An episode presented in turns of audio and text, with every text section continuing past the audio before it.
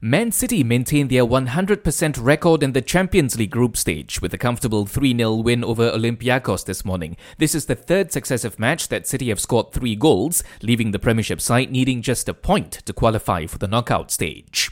Elsewhere, Diego Jota netted three goals as Liverpool recorded an impressive 5 0 win over Atalanta. Liverpool immediately to counter again, and Jota on a hat trick around the goalkeeper. Can he finish? You bet you can. Atalanta nil, Liverpool 5 The Reds have now won all three of their group fixtures without conceding a goal.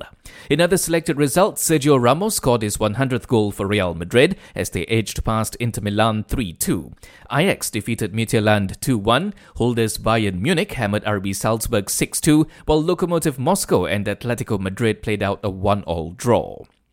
Looking ahead to tomorrow's round of Champions League matches, PSG have confirmed that Kylian Mbappe will miss the tie against RB Leipzig because of a thigh injury. His absence will be a huge blow for the French club, who are already without Neymar, Marco Verratti, Mauro Icardi, and Julian Draxler for the tie. Ryan Giggs has temporarily stepped down as Wales manager for their next three matches after the former Man United star was investigated by police for allegedly assaulting his girlfriend. And Pablo Carreño Busta and Marin Cilic are among the first players through to round three of the Paris Tennis Masters. However, second seed Stefanos Tsitsipas was a surprise second round casualty, going down in three sets to his French opponent. Catch the best sporting action only on Astro.